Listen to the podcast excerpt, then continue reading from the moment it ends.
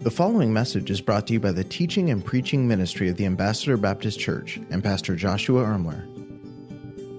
Well, the month of November for us at Ambassador has been our missions emphasis month. And we've had missionaries from Africa, from Uganda, from Cambodia. I've had several folks tell me it's been one of our best missions emphasis months that we've had. And we've had such just some tremendous times in our evening gatherings as we've had the opportunity to interview and spend time with our missionaries. And it's just been an awesome, awesome experience over the last month. And uh, we're going to be ending that today by uh, focusing on some church planting happening down in Southern California. And uh, each week we've been looking at just kind of different areas of our world uh, that need the gospel of Jesus Christ. And yet, how many of you realize that uh, there are people in need not just over the seas, but there are people in our own state that need the gospel. How many of you are a believer that California needs Jesus? And I think most of us would agree with that. And so today we have the privilege of having with us a church planter to Southern California. Uh, my friend Matt Chappell is going to be with us today. He's going to share a little bit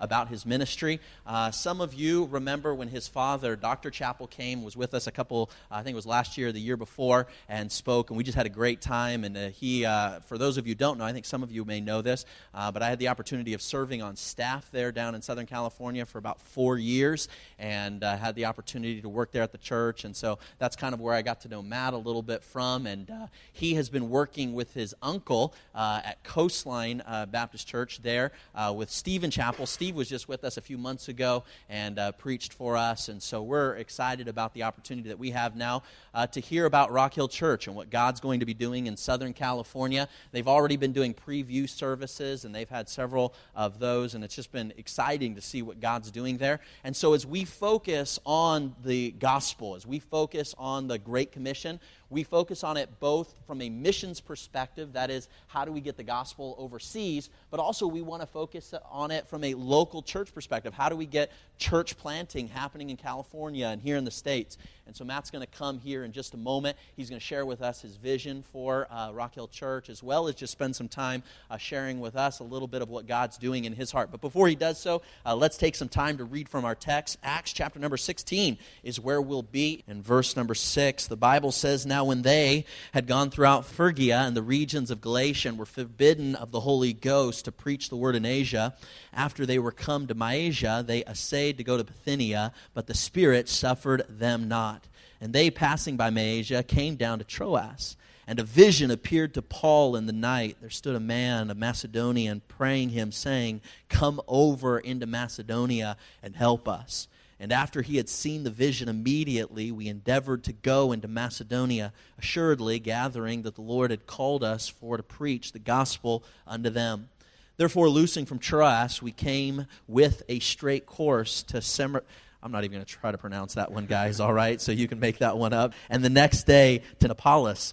And from thence to Philippi, which is the chief city of the part of Macedonia, and a colony, and we were in the city abiding certain days. And on the Sabbath, we went out of the city by a riverside where prayer was wont to be made, and we sat down and spake unto the women which resorted thither. And a certain woman named Lydia, a seller of purple of the city of Thyatira, which worshipped God, heard us, whose heart the Lord opened, that she attended unto the things which were spoken of Paul.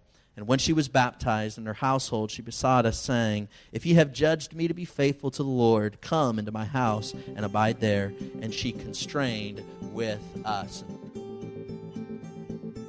All right, well, good morning, and uh, we're so happy to be here this morning. Kate and I, we've looked uh, forward to being here for a long time, and uh, we're excited to be here. I'm so thankful for uh, my friendship with uh, Pastor Josh and Jenny, and uh, just the encouragement and the example that they've been to us. It's been uh, just such a blessing to us. And uh, also, as we get ready to start a new church, I'm thankful for uh, Ambassador Baptist Church and really being a model of what a healthy church looks like. And as we as we get get going and we're gearing up, we just want to uh, learn and look to emulate some of the things that we've seen here, and it's just been such a blessing already. So thank you for your encouragement, your kindness to us. And I'm thankful that my wife, Katie, is here. Katie, if you raise your hand right over here, this is Katie. And uh, we have uh, two children. We have a three year old daughter named Olivia, and uh, we have a one year old son named Luke, and one uh, baby girl on the way. So, due in January, uh, right when we're going to start the church. So, perfect timing on our end. And we're going to have a baby right when we start the church. And I remember when my son Luke was born, we kind of had like a father son moment. They, gave, they handed me Luke right away. Katie had a C section. They gave me uh, Luke, and I was just kind of holding him. And I kind of looked down at him and I said, Luke, I am your father and it, it, was kind of a perfect moment. We've had a special bond ever since then, but uh, I'm glad uh, that Katie's here with me this morning, and uh, uh we're just thankful to be here. Uh, like Pastor Josh was saying, Katie and I, we graduated from West Coast Baptist College in 2010, and uh, right after that, we joined staff with my uncle at Coastline Baptist Church in Oceanside, California and uh, we've been serving there the past really six years. Uh, I've, I've, been the youth pastor and, and uh, doing other things, and we've just loved every minute of it. Uh, but about two years ago, God really started to put on my heart a burden to start a church. And uh, so we started uh, to pray about it, seek counsel, ask a lot of questions, kind of, you, know, asking different people about different things. And I remember Katie and I got out a map, a big map. We started circling some areas that we would be interested in going to. And we circled some cities in Washington State, Phoenix area, different places. But God kept on bringing us back to Southern California, specifically the Inland Empire. And God led us to a city called Fontana and uh, we're looking forward to starting uh, Rock Hill Baptist Church there in Fontana in January. Uh, on January 15th is going to be our launch Sunday. And uh, long before we picked a church name or even picked a location, Kate and I got together and we started praying, and uh, we wanted to come up with a, a, mission statement for the church. And uh, we prayed about it, thought about it, what's really going to be the driving force of this new church. And we came up with Uh, reaching people with the life giving and life changing message of Jesus. And for us, that's what it's all about reaching people with the life giving, life changing message of Jesus. And that's what uh, we're praying and asking God to do. And uh, so, the last several months, we've moved to the city of Fontana, uh, about 200,000 people, uh, several other large cities right real close to us. About 60% of the people uh, claim no religious affiliation at all. And so, we believe that it's a prime location to start a gospel centered uh, preaching church there, and uh, we're looking forward to that. Over the last several months, we've been uh, holding kind of some different meetings, different special events, some kind of interest gatherings in the community. Uh, just trying to meet people and, and uh, kind of get out, get, get, out into the community and hold different events. And uh, God's really been blessing already, meeting several new people that, that live in the area. We've seen about 10 people pray to accept Christ already over the last couple months. So God's already been blessing, God's already been working. And uh, we're praying and believing that God has some great things in store for us uh, in the coming months. Uh, I was out passing out invitations a couple weeks ago, and uh, we were just in the neighborhood just trying to get the word out about the new church plant. And I put an invitation on the door, and I saw that they already had an invitation on the door. And I'm like, how did they get an invitation from our church already? And I, and, I, and I took a step back and I looked on my phone on the map and I thought, great, we already did this area. Like, we mapped it out twice. And I was feeling kind of bummed out about that. Like, we just, you know, put door, invitations on doors that we had already done. And uh, I was talking to a guy that came to one of our uh, special events, and I said, How'd you hear about the church? And he said, Well, I got an invitation on my door, and I didn't really think much of it. And then I got another one a couple weeks later, and I thought, man, this is a sign. I've got to come. And so he came, and, uh, and he's been coming ever since. So I'm thankful that God can use us in spite of us. And uh, we're, we're, we're, so excited about what God has already done uh, in, in the Inland Empire, and we're praying and asking God to do much more. And uh, we're looking forward to that. So thank you for praying for us. Uh, the next several uh, weeks are going to be really busy for us gearing up to launch the church. We have one more special event in December. We're praying that God will bring in a lot of guests and then launching the church on January 15th. So if you could pray for us, pray that the uh, financial support would come in and pray that we can continue to meet many new people and that souls uh, would be saved. If you have your Bible, I want to encourage you to keep it open this morning to Acts chapter 16. And uh, we'll be in Acts 16, and we'll refer back to these verses often. And this morning, I want to talk about how we can navigate through uncertainty and uh, how we can make uh, godly decisions that will lead to divine direction, how we can navigate in life through uncertainty. Uh, how many of you uh, enjoy the fall season? Can I see your hand? You enjoy the fall season, okay? How many of you uh, have ever done a real life corn maze? Can I see your hand? You've done a corn maze before, okay? A few of you. And uh, about a year ago, my family and I, we, we all got together and decided that we were going to go try to do a a real life corn maze. And this was kind of something that I looked forward to for a while. A corn maze was kind of on my bucket list. I wanted to, you know, go and experience a corn maze. I thought it looked fun. And uh, so we show, showed up to the corn maze, and, you know, all my family and brothers and sisters and their kids and everybody were there. And uh, the lady that was running the maze, she kind of gathered us all together, and she said, I'm going to explain to you how this is going to work and the rules of the corn maze. And uh, so we were listening to her, and I'm thinking, you know, how hard can this be? You know, this isn't, this isn't going to be a big deal. And uh, she said, as you travel through this maze, you're going to find certain doors, and the only way to get through the doors are if you have a certain code that you're going to have to find throughout your journey on the maze. And I'm thinking, no problem, we'll get the code, get through the doors, it's going to be easy. Well, we went through this corn maze, and it turned out to be a little bit harder than I expected. And we're, we're kind of traveling through this maze, and me and my brother were making jokes and kind of laughing, you know, this is, this is fun, until we got to the first door. And we didn't have any codes. And uh, I was thinking, did you see any codes? And he said, no. And, and uh, he didn't have any codes either. So we decided that we were going to split up. And that's like the worst idea ever if you're in a corn maze, okay, to, to split up. And so uh, I went off kind of by myself, and uh, I'm, looking, I'm looking for these codes. I can't find them anywhere. And uh, now I'm not seeing anybody. I'm getting a little bit nervous at this point. Like, I, I'm not only finding, not, not finding any codes, but now I don't see any people, and I'm like, Katie, you know, like, where are you? And uh, this year was, uh, I don't know if it was like an unusually successful crop, but like, like the corn was like really high and really thick, and I couldn't see through it at all. So I was getting a little bit nervous, and I'm kind of thinking, you know, like this is how every horror movie starts. Like some guy with a chainsaw is going to jump out at me right now. I'm getting a little bit, little bit uh, uh, uneasy right now. And finally, I saw somebody, and it was like a seven-year-old boy, and uh, I looked at him, and he looked at me, and I, and I, and I said, "Hey, did you happen to get any of those codes?" And uh, he said, Yeah, it was easy. And I was like, Yeah, I know, totally. Can I borrow those codes from you real quick? And uh, I ended up having to get the codes from a seven year old boy and finding uh, my way out. It took a long time, but I eventually did it. What I envisioned being so awesome and so fun, you know, this experience in the corn maze really turned out to be a nightmare because I was met with these closed doors that I didn't know how to get past. A lot of times, as we're navigating through life and as we're kind of on this journey, a lot of times we're going to be met with closed doors that we don't necessarily know how to get past. And making the decision moving forward can sometimes be exhausting, even intimidating, and frustrating, knowing which direction that we should take. I read about during World War II, there was a battle where German forces, forces they entered Egypt, and uh, to, to protect their troops, they set up all of these landmines. And uh, it was known as the Battle of Al Alamein. And uh, they set up millions of landmines, an estimated 27 million landmines uh, in this area in Egypt. And uh, what's so amazing about this about this area, they, re, they nicknamed it the Devil's Gardens, just all, all these mines. Well, what's amazing about this place is millions of those landmines are still active today. And every year, as people travel through this desert in Egypt, uh, people are injured and people are hurt because they're traveling through this area and there's just all this danger. And sometimes as we travel through life, it sometimes it feels like we're traveling through the devil's gardens where there's just traps and temptations at every turn that we're not really sure where they are, what we're supposed to do. And that's why the Bible says this in Ephesians chapter 5 verse 15, see then that ye walk, everybody say walk. See then that ye walk circumspectly, not as fools, but as wise. So we've got to be very careful as we as we make decisions, as we walk, as we move forward and travel throughout uh, this journey of life. The Bible says in Proverbs chapter 14 verse number 12, there is a way, everybody say a way, there is a way which seemeth right unto a man, but the end thereof are the ways of death. Sometimes we can think that we're on the right path. Sometimes that, that we can think that we're heading in the right di- direction, when in all reality, we're far from where God wants us to be. I remember I was on vacation a couple years ago, and uh, my dad and my brother and my sister and myself decided that we were going to go golfing.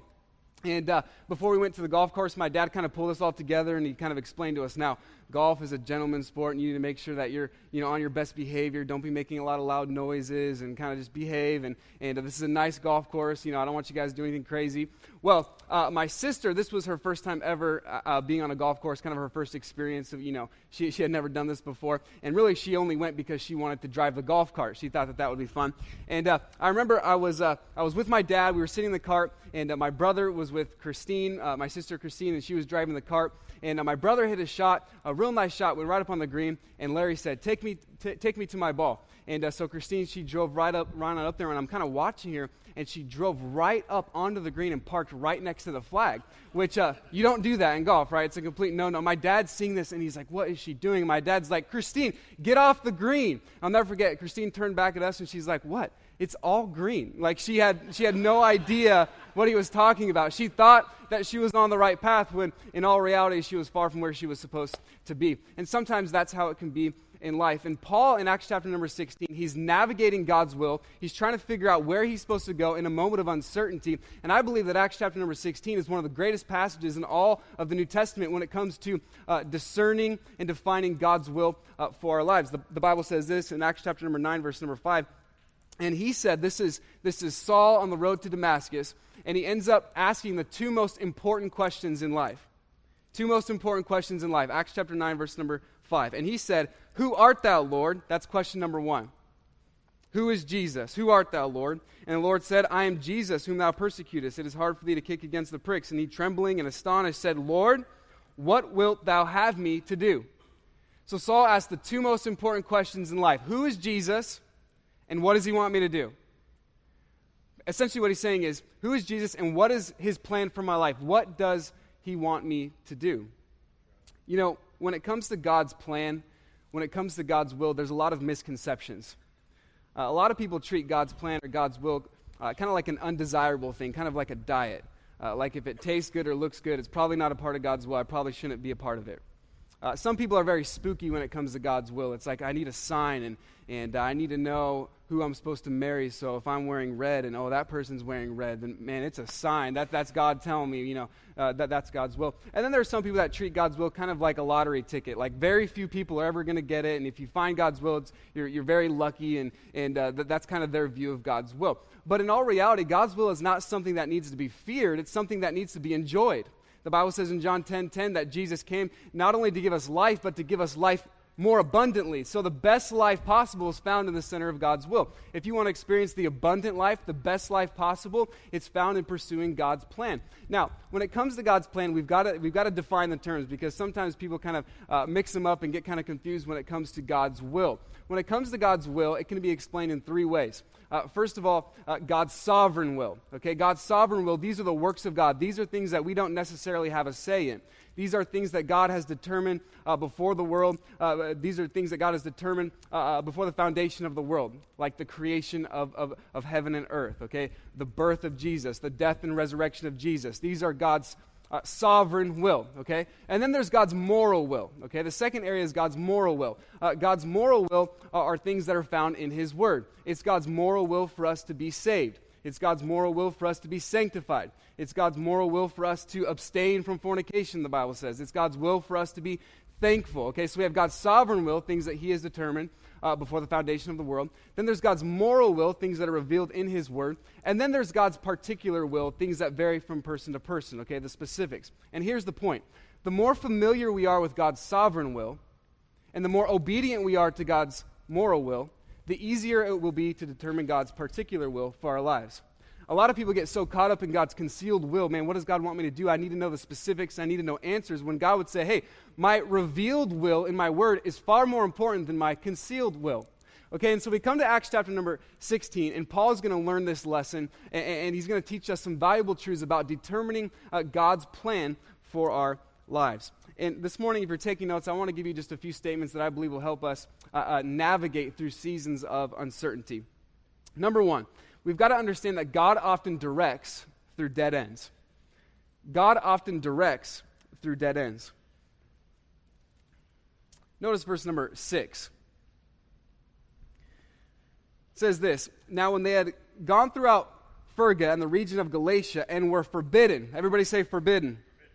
They were forbidden of the Holy Ghost to preach the word in Asia. After they were come to Mysia, they essayed to go into Bithynia, but the Spirit suffered them not. Okay, so here's the Apostle Paul, and uh, he's getting ready to go out on his second missionary journey. He's getting ready to go out and start churches and preach the gospel. He's got a good desire in his heart. He wants to go and, and travel and preach and share the gospel. And uh, he wanted to go uh, to Asia in verse number six, but the Bible says the, uh, the Holy Ghost forbid him to preach the word in Asia. And so then he said, Well, maybe I'll try to go into Bithynia, but the Spirit suffered him not. And so this could have been a very frustrating moment for the Apostle Paul because he has a good desire in his heart. He wants to do what God wants him to do. And he's saying, I'm going to go out and start churches, and, and maybe I'll go, I'll go west into Asia. And God said, No. So Paul said, Okay, well, maybe I'll go north into Bithynia. And God said, No. And at this point, I wonder if Paul was thinking, Well, what does God want me to do? If I can't go west into Asia, and I can't go north into Bithynia, south is water, and east is where I just came from, then I'm kind of in no man's land. What does God want me to do in this moment? This could have been very frustrating for the Apostle Paul. Good desire in his heart. I mean, I want to see people saved. I want to do what God wants me to do, but I have no direction right now. God, give me some answers. The Bible says in Proverbs chapter 37, verse 23, the steps of a good man are ordered by the Lord and delighteth in his way. I believe that with all my heart, that the, the, the steps of a good man are ordered by the Lord, but I also believe that sometimes the stops of a good man are ordered by the Lord.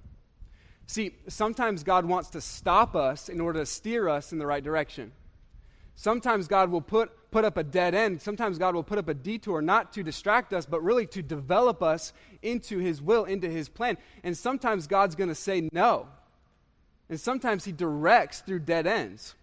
And that can be so frustrating because we want answers. We want to know should I go into Bithynia? Should I go into Asia? God, tell me where I'm supposed to go. And sometimes we're just left waiting. And this could have been a frustrating moment for Paul. The Bible says in Isaiah chapter 55, verse number 8, For my thoughts are not your thoughts, neither are your ways my ways, saith the Lord. See, sometimes God wants to stop us. Sometimes God has plans that we don't know about. And so now Paul's kind of in a waiting season. He wants to go and preach and start these churches, but now he's just kind of waiting. And, and there's one thing that we all have in common we don't like to wait, right?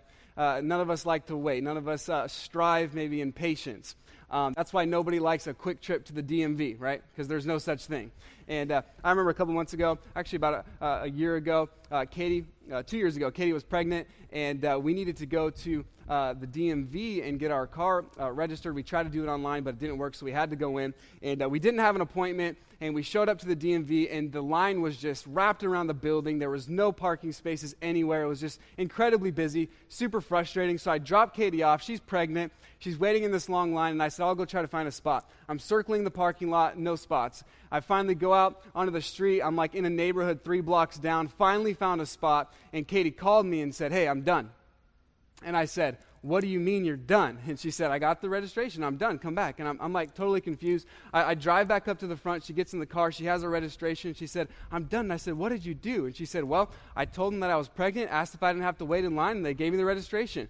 And I looked at her and I said, I love you. like, you are, you're amazing, you know?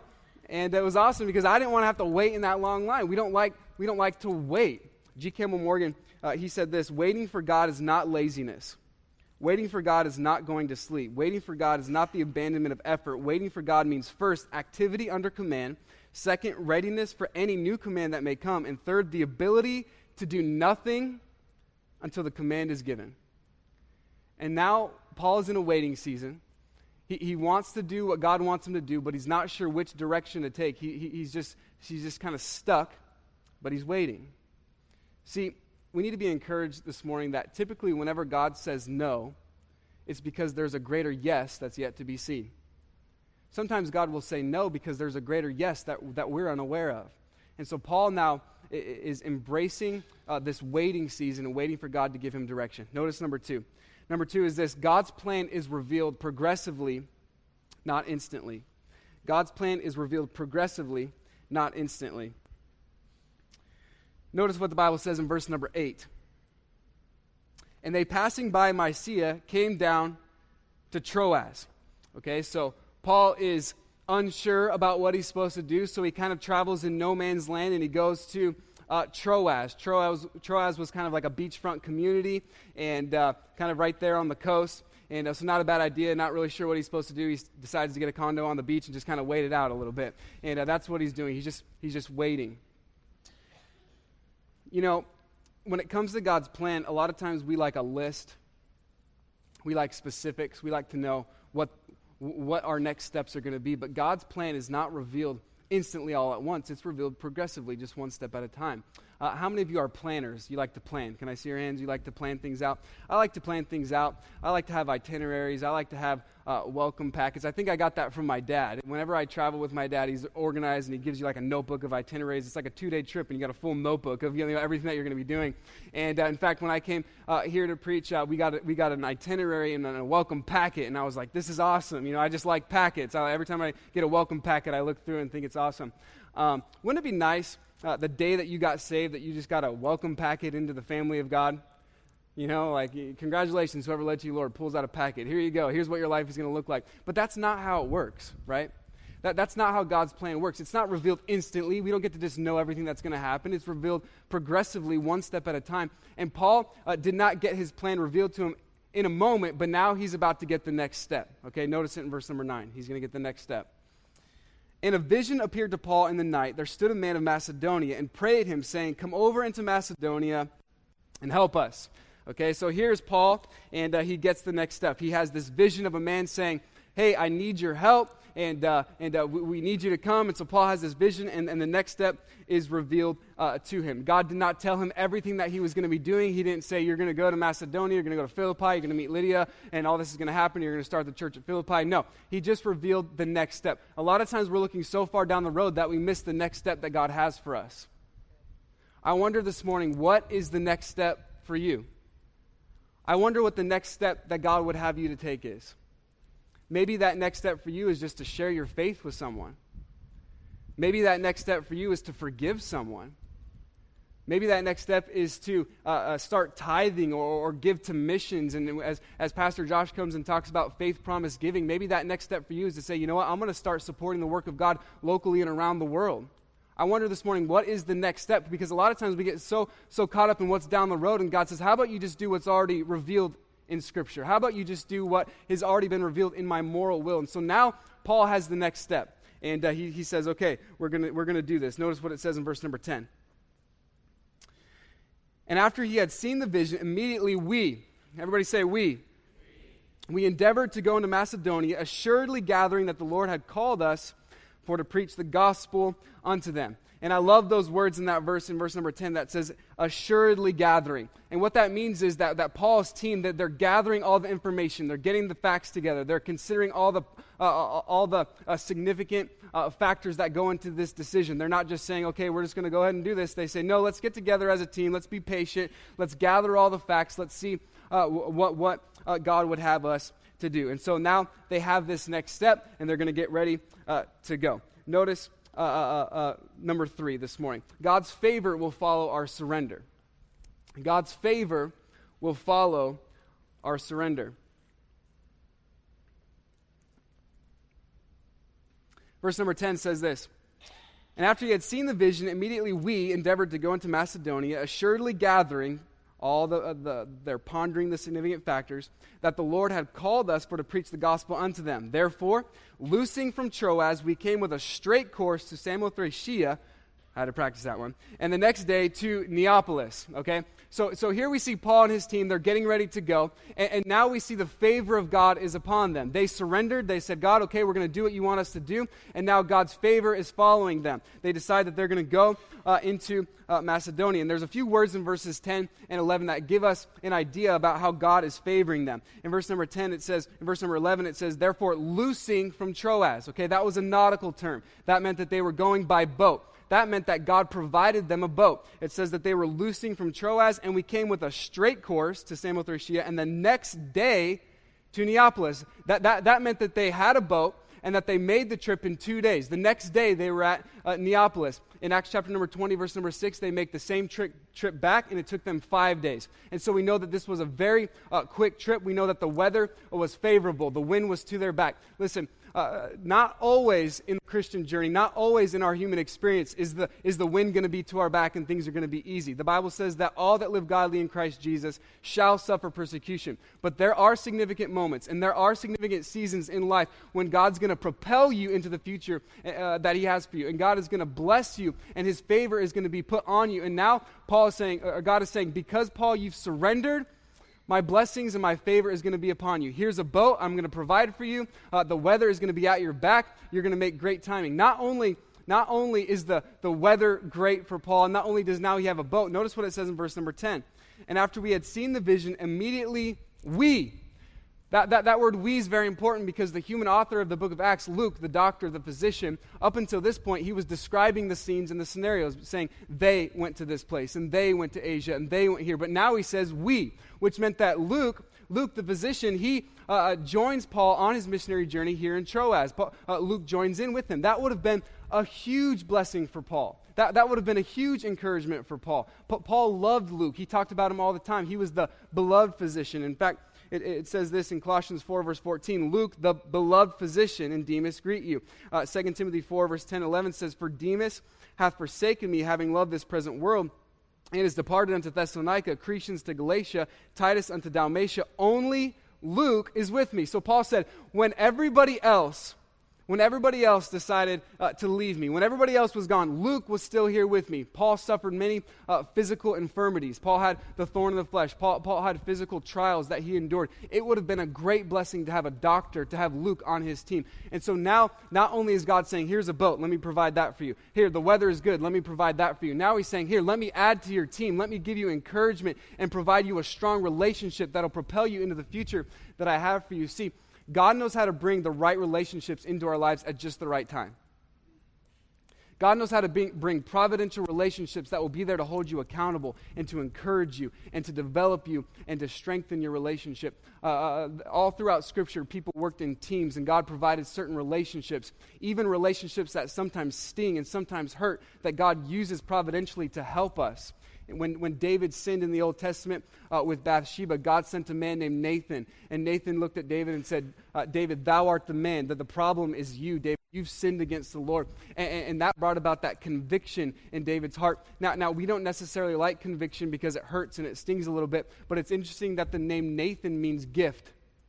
Because conviction viewed the right way is actually a gift. And so God brought in Nathan into David's life to say, hey, you need to get back on track. And God used that relationship. I wonder in your life, who are those people that can hold you accountable? Who are those people that can encourage you and develop you? Who is in your inner circle that can strengthen and develop you?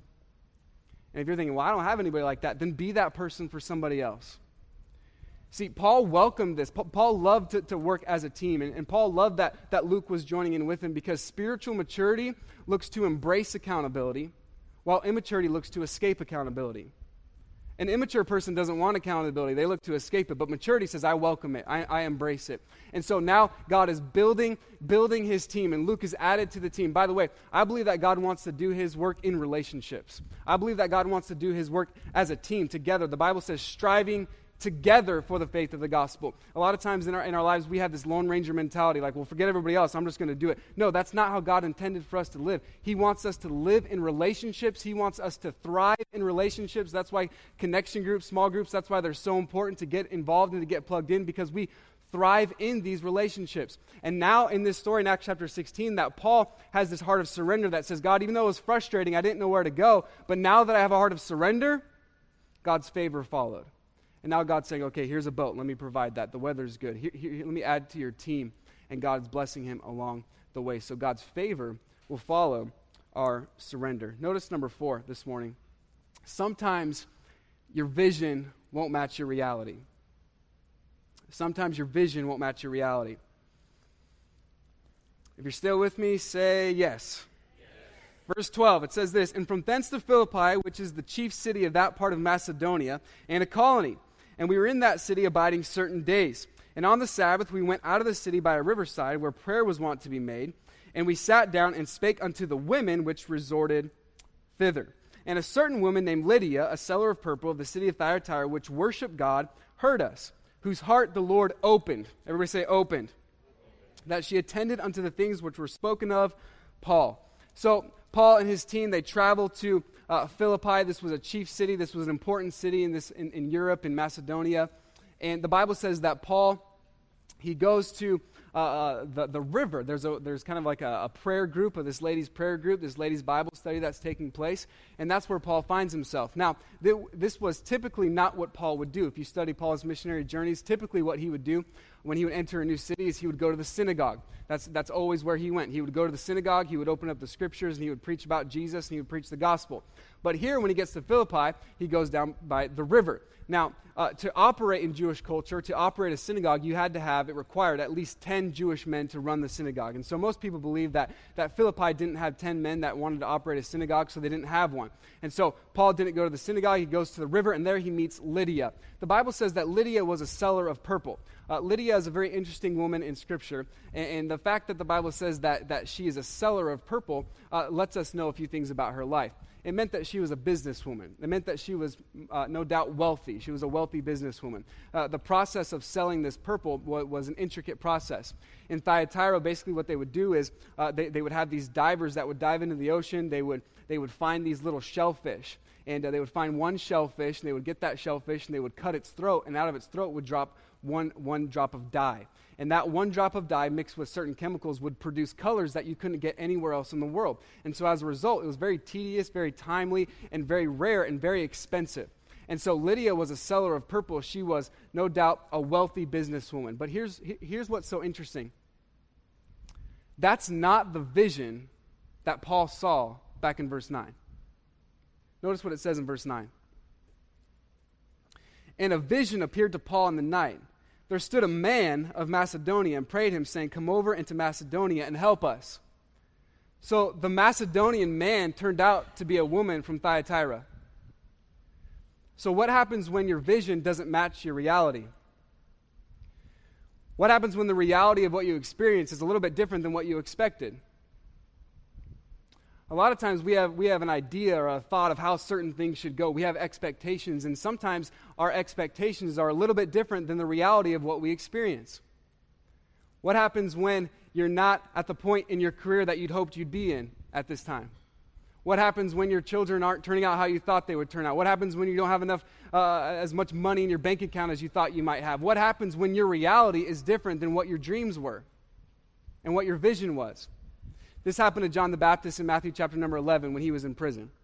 When John the Baptist was in prison, he had, he had some expectations of how things would go when the Messiah came, right? When the Messiah came, there was prophecies that the lame would leap and that, that the chains would fall off. And here John the Baptist is in chains, in prison, and he's thinking, this isn't how I thought it would go. And so John the Baptist sends message to Jesus, and he sends his, uh, sends his disciples over there and says, are you really the one? Are you the Messiah? Which is interesting because John the Baptist was the greatest man to be born among women, Jesus said, and even he had doubts about who Jesus was. And he said, Jesus, are you really the one? Are you the coming Messiah?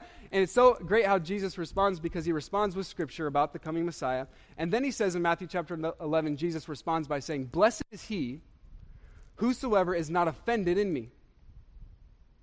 Blessed is he whosoever is not offended in me. So, when the reality of what you experience is different than what you expected, Jesus said, Don't be offended.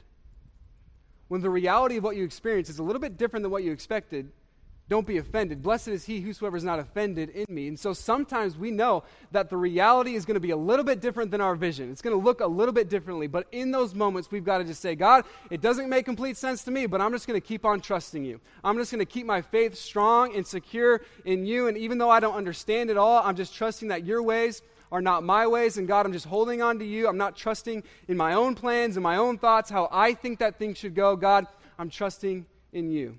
This looks a little bit differently than I expected, but I'm just going to trust you anyways.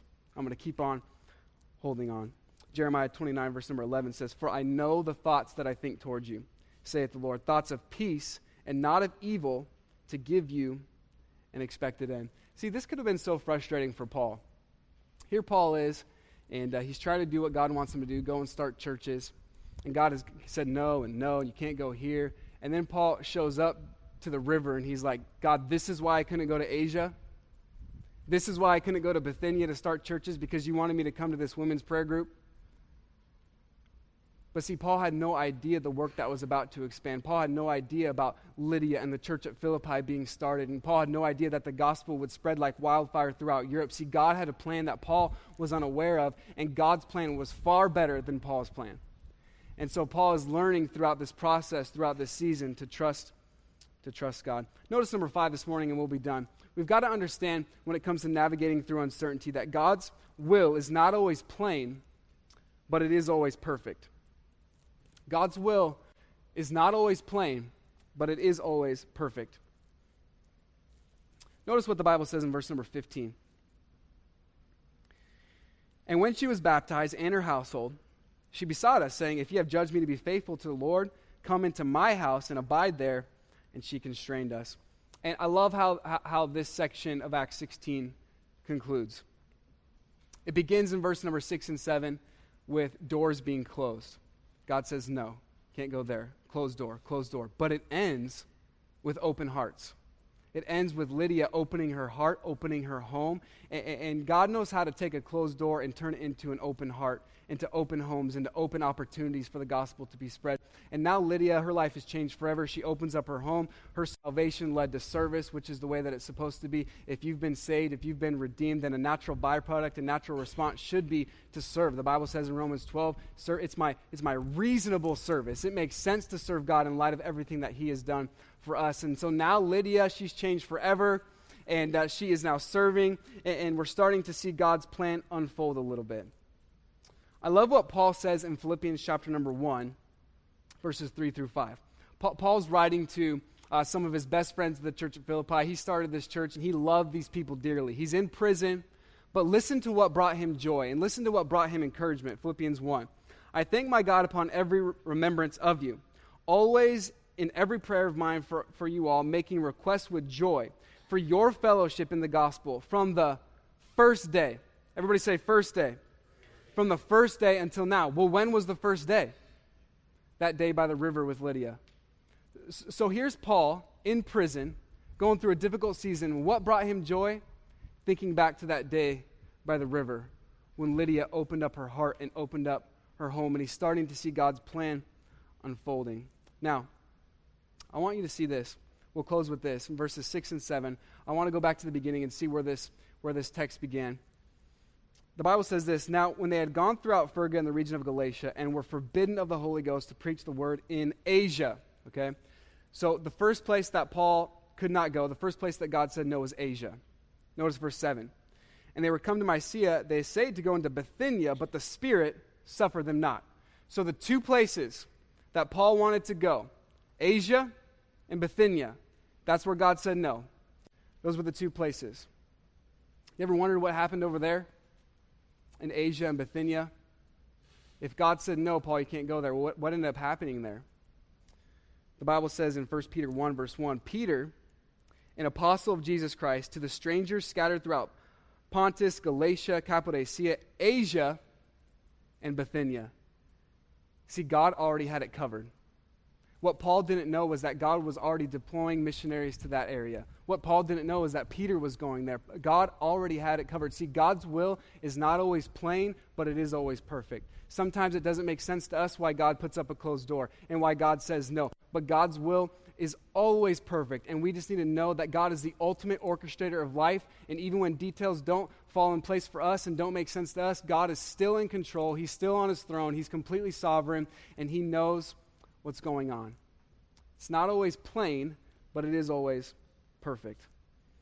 I read a story about uh, there's an author, Kent Crockett, and he tells a story in his book about uh, in the 1930s there was this uh, giant blimp and uh, they had uh, the story says 250 men that were holding onto a rope holding onto this blimp and uh, they were all holding it they were getting ready to tie this blimp down well a big gust of wind kind of just took off and uh, a lot of these guys that were holding onto the blimp, they kind of went up with it. Some guys let go. Some guys held on for a little bit. Some guys got seriously injured.